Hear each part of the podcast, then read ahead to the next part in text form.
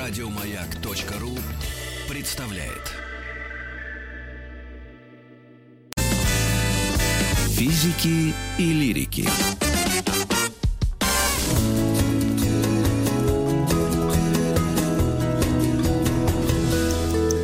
Сто минут по космосе. О космосе 100 минут.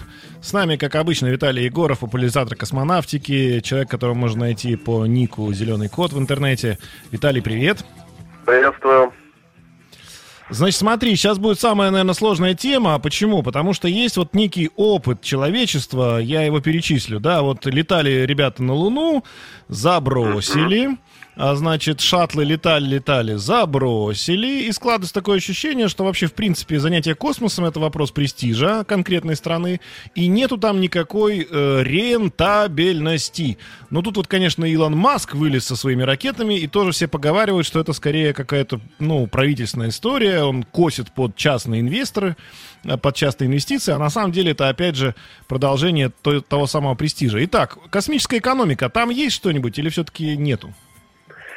А, есть, конечно, иначе бы люди просто не летали. Ну да, вот как раз полет людей в космос, пока это больше вопрос престижа, развития технологий, фундаментальных космических исследований. И э, рентабельность пилотируемых полетов, ну, где-то там, наверное, процентов на 5, наверное, они отбиваются. Это еще оптимистичная оценка. Все остальное – это государственный интерес или там общечеловеческий интерес. Если же говорить про экономику, то вот здесь гораздо лучше справляются беспилотные космические аппараты, а, прежде всего спутники телекоммуникационные. Это вот самый большой кусок пирога из космоса, который а, удается вот действительно превратить в настоящую экономику и зарабатывать на этом деньги. Ну, телекоммуникации всем понятно. Прежде всего это телевещание – с геостационарной орбиты и все, что вокруг него связано, там реклама, распределение каналов и так далее. Mm. Есть другие способы, там и спутниковый интернет, и всякое спутниковое радио, а, ну и еще такая большой такой сегмент э, телекоммуникационного рынка, о котором, в общем, мы э, там, гуляя по улицам, в общем-то, не особо э, задумываемся об этом, да, так называемая фиксированная связь, космическая, это передача больших объемов данных через космос, обходя все наземные коммуникации. Таким обычно, например, банки пользуются. Вот если посмотреть э, большие офисы там Сбербанка того же, э, у него на крыше большое количество тарелок, причем не таких, как у нас там телевизионные полметра, а там по 3 метра, по 5 метров. Это вот как раз те самые, та самая фиксированная связь, и это тоже миллиарды долларов в год на этом э, именно операторы космических аппаратов зарабатывают. Так что здесь, вот конечно... я только рынок... хотел спросить, а да. а кто платит? То есть платят банки, большие корпорации, да, корпорации да, телекоммуникационные да. плюс банки, да? То есть банки платят прямо напрямую. Значит, ну соответственно, СМИ, если СМИ, запускается... Числе, есть же, вот, если видели, там события происходят, там спортивные соревнования, и рядом с да. стадионом стоит куча микроавтобусов с тарелками на крыше. Это вот в том числе фиксированная связь, и э, это тоже такой замет, заметная доля рынка, то есть здесь уже э, информационные агентства платят спутниковым операторам за возможность оперативно передавать данные. Но, э, вот страшные три буквы GPS, да. давай тоже обсудим по-быстрому, потому что я, насколько понимаю, что это была раньше военная как бы, да, технология, потом ее раздали людям, причем раздали бесплатно. Да, и GPS, и GLONASS, более длинное слово, но про то же самое – Спутниковая навигация. Вот здесь как раз сложность для тех, кто создает эти возможности, то есть для ракетчиков, для спутникостроителей, э, в том, что ни GPS, ни ГЛОНАСС денег спутникостроителям не приносят. То есть это государственное дело, действительно разработано исключительно под нужды военных, просто чтобы ракеты нужно куда летали и подводные лодки доплывали куда надо, но потом оказалось, что, в общем-то, доехать куда надо и попасть куда надо, это задача гораздо более широкая, чем только для военных. И сейчас весь мир практически пользуется этими данными, э, и мы там, вызывая курьера с пиццей и доезжая на такси, и просто там к другу дойти, э, когда он переехал в новую квартиру, и мы не знаем как, мы все пользуемся космосом, но не платим за это. И это просто да. с точки зрения государства это большой подарок всему человечеству. При этом сам по себе этот подарок довольно серьезно влияет на экономику, способствует оптимизации транспортных э, путей, э, там, снижению пробок и так далее. То есть в целом э, космос помогает развивать Земле, развиваться Земле, земной экономике, но при этом в данном случае толком не зарабатывает на этом. И это, конечно, удручает тех, кто запускает эти космические аппараты, но в целом э, навигационные системы продолжают развиваться. Ну и третье направление, которое тоже многим понятно, но больше там в применении как раз военной сферы, это съемка из космоса. Обычно говорят, ну вот спутники-шпионы. Да, это, конечно, так. И, собственно, съемка из космоса так и развивалась, прежде всего, для подсматривания за тем, что делают соседи за колючей проволокой за границей. Но сейчас угу. уже много и коммерческих применений. Там и, э, ну, как правило, тоже это такие э, сегменты для бизнеса. То есть, например, одни э, сети гипермаркетов подсматривают за активностью на, на там, стоянках у, других, у конкурирующих сетей гипермаркетов и так далее. То есть вот в широком применении мы, конечно, там Google картами пользуемся, Яндекс картами, но мы-то за них не платим. Платят за них Google, Яндекс, э, и э, деньги уже, в общем, Э, отбивают эти за счет нашего внимания к этим сервисам, мы смотрим mm-hmm. рекламу и, собственно, на, на этом зарабатывает Яндекс, Google, и какую-то часть денег все-таки до спутника строителей, для ракет, до ракетостроителей доходят.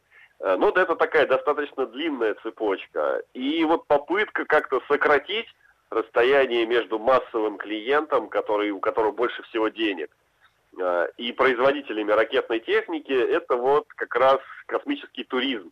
То есть возможность сделать какую-нибудь услугу настолько доступной, чтобы большое количество людей пришло э, к ракетчикам, Э, и оплатила вот такой полет, хоть и недолгий, до космоса, но это а... пока не рынок, это пока будущее. Вот есть, есть хоть какие-то, Виталий, есть хоть какие-то вообще, в принципе, э, ну, э, попытки исследовать спрос на тему, а вот кто из вас хочет слетать, но если не на орбиту, то на около орбитальное пространство, на каком-нибудь таком вот очень-очень Э, современном самолете, который может выйти за пределы, как бы почти, почти выйти за пределы атмосферы. Вообще спрос на это есть?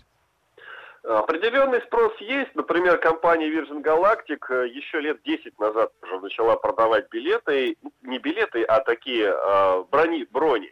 Но там все равно тоже бронь, по-моему, 5 тысяч долларов, что ли, стоила, а полный полет 250 тысяч долларов. Ну и вот порядка полтысячи человек у них забронировало эти билеты. И даже когда у этой компании произошла авария, там пилот, э, самолет разрушился в воздухе, и пилот один погиб, э, ушло из этих бронь отменило не так много людей, по их словам, 5%. То есть желающие есть даже с изрядной долей риска. Но обеспечить вот такой стабильный прям поток в течение всего времени деятельности и до бесконечности, это, конечно, Тут э, доля риска есть, но, например, я общался э, с российским разработчиком подобной системы, компания «Космокурс», э, Павел Пушкин этим занимается, и он говорит, что 700 человек в год – это вот прям, э, по их оценкам, очень убедительная цифра, которую вполне реально достичь, и постоянный под, постоянная очередь такого э, масштаба им ожидается, и его инвесторам, который вкладывает в эту компанию. Это просто полет без всякого смысла вылететь за пределы атмосферы и полететь обратно.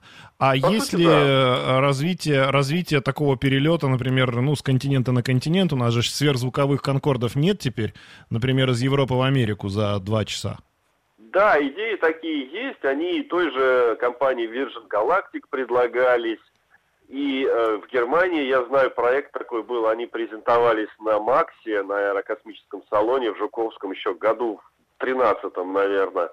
Э, но пока они далеко до реализации не добрались. Э, и вот SpaceX, тот же самый Илон Маск, предлагал уже свой межпланетный космический корабль Starship применять и в качестве э, такого межконтинентального средства доставки э, по, э, над Землей в перелетах, но через космос – но с целью просто переместиться из пункта А в пункт Б. То есть тоже оказаться в космосе, но уже просто потому что через него легче лететь далеко и быстро, потому что нет сопротивления атмосферы. Это, конечно, когда такой сервис появится, он, конечно, сильно испортит бизнес тем, кто сейчас предлагает туристические запуски и развивает эти технологии. Но это, конечно, будущее не сегодняшнее. Это там 5 Не сегодняшнее. 5, 10 Сейчас лет сделаем небольшую паузу, вернемся к вам, друзья. 100 минут о космосе. Оставайтесь с нами. Небольшая реклама. С нами на связи Виталий Егоров. Э, и продолжим.